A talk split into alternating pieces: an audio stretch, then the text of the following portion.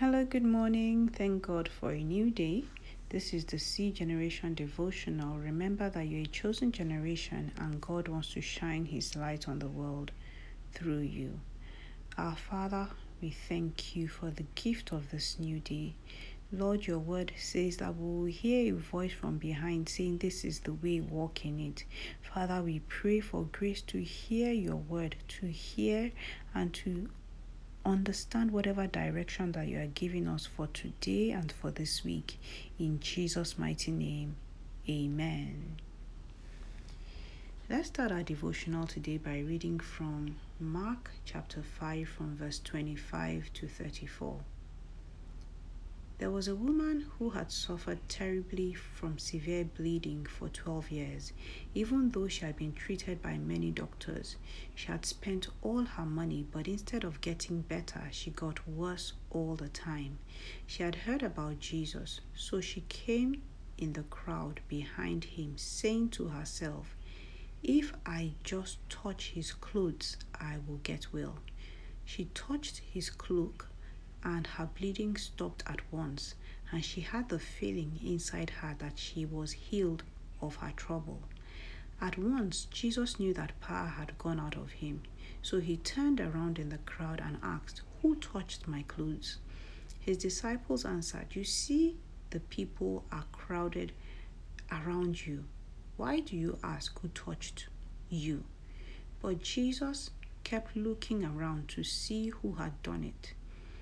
The woman realized what had happened to her, so she came trembling with fear, knelt at his feet, and told him the whole truth. Jesus said to her, My daughter, your faith has made you well. Go in peace and be healed of your trouble.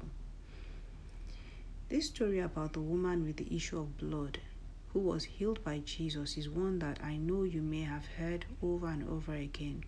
But what I want to bring to your attention today is what this woman said to herself or what she kept saying to herself before she received her healing.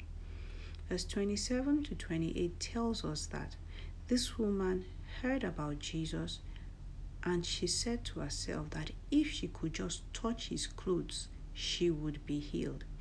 She didn't need Jesus to pray for her. She didn't need Jesus to lay his hands on her. She just said, if she could just touch his clothes, she would be healed. And exactly what she said happened to her. The minute she touched Jesus, she was healed. You know, over the past two weeks, we've been talking about the power of, in our words.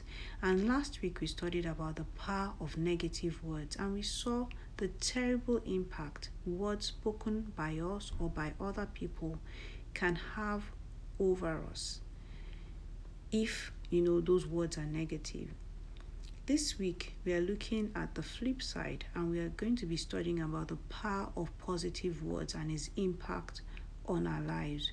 Romans 10:10 says, "For with the heart one believes and is justified, and with the mouth one confesses and is saved."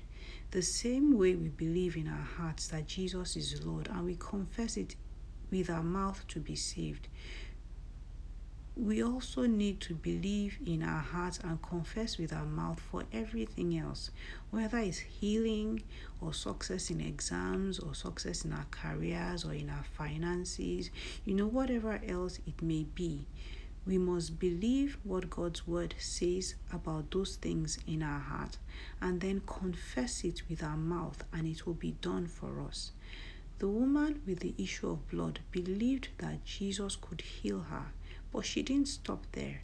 She kept saying to herself, If I could just touch his clothes, I would be healed. If I just touch his clothes, I would be healed. You know, she kept saying that over and over again, and that made her get up and take action. When she heard Jesus was going to heal Jairus' daughter, she seized the opportunity and she joined the crowd and she pushed her way through the crowd and didn't give up in spite of the crowd because she just kept saying to herself, If only I touch his clothes, if only I touch his clothes, I will be healed.